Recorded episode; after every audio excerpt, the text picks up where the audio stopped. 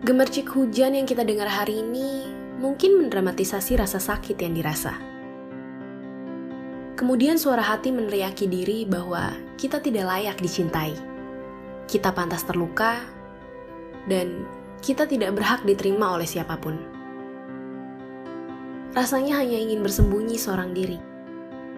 Menjauh dari kenangan-kenangan yang menyakitkan serta dari sosok di depan cermin yang membenci dirinya sendiri.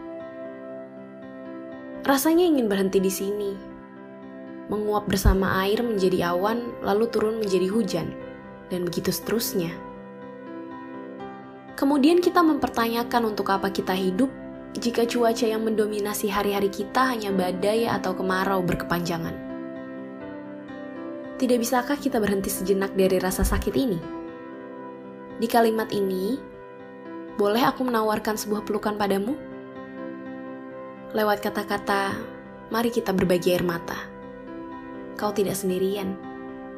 Terima kasih telah menemukanku. Kau boleh tinggal sedikit lebih lama di sini. Kita bernapas bersama, menangis bersama hingga gejolak dalam dada kita tenang. Kemudian kita akan menyadari bahwa kita adalah nelayan yang membutuhkan ombak dan angin untuk pulang ke daratan. Saat ini kita sedang berlayar. Mungkin kita hanya perlu menerima gelombang sebagai bagian dari sebuah proses yang melarungkan kita ke daratan. Daratan yang akan menjadi pijakan hidup di kemudian hari. Di sana ada tempat yang kita sebut rumah. Penghuninya mencintaimu, menerimamu, dan menyembuhkanmu.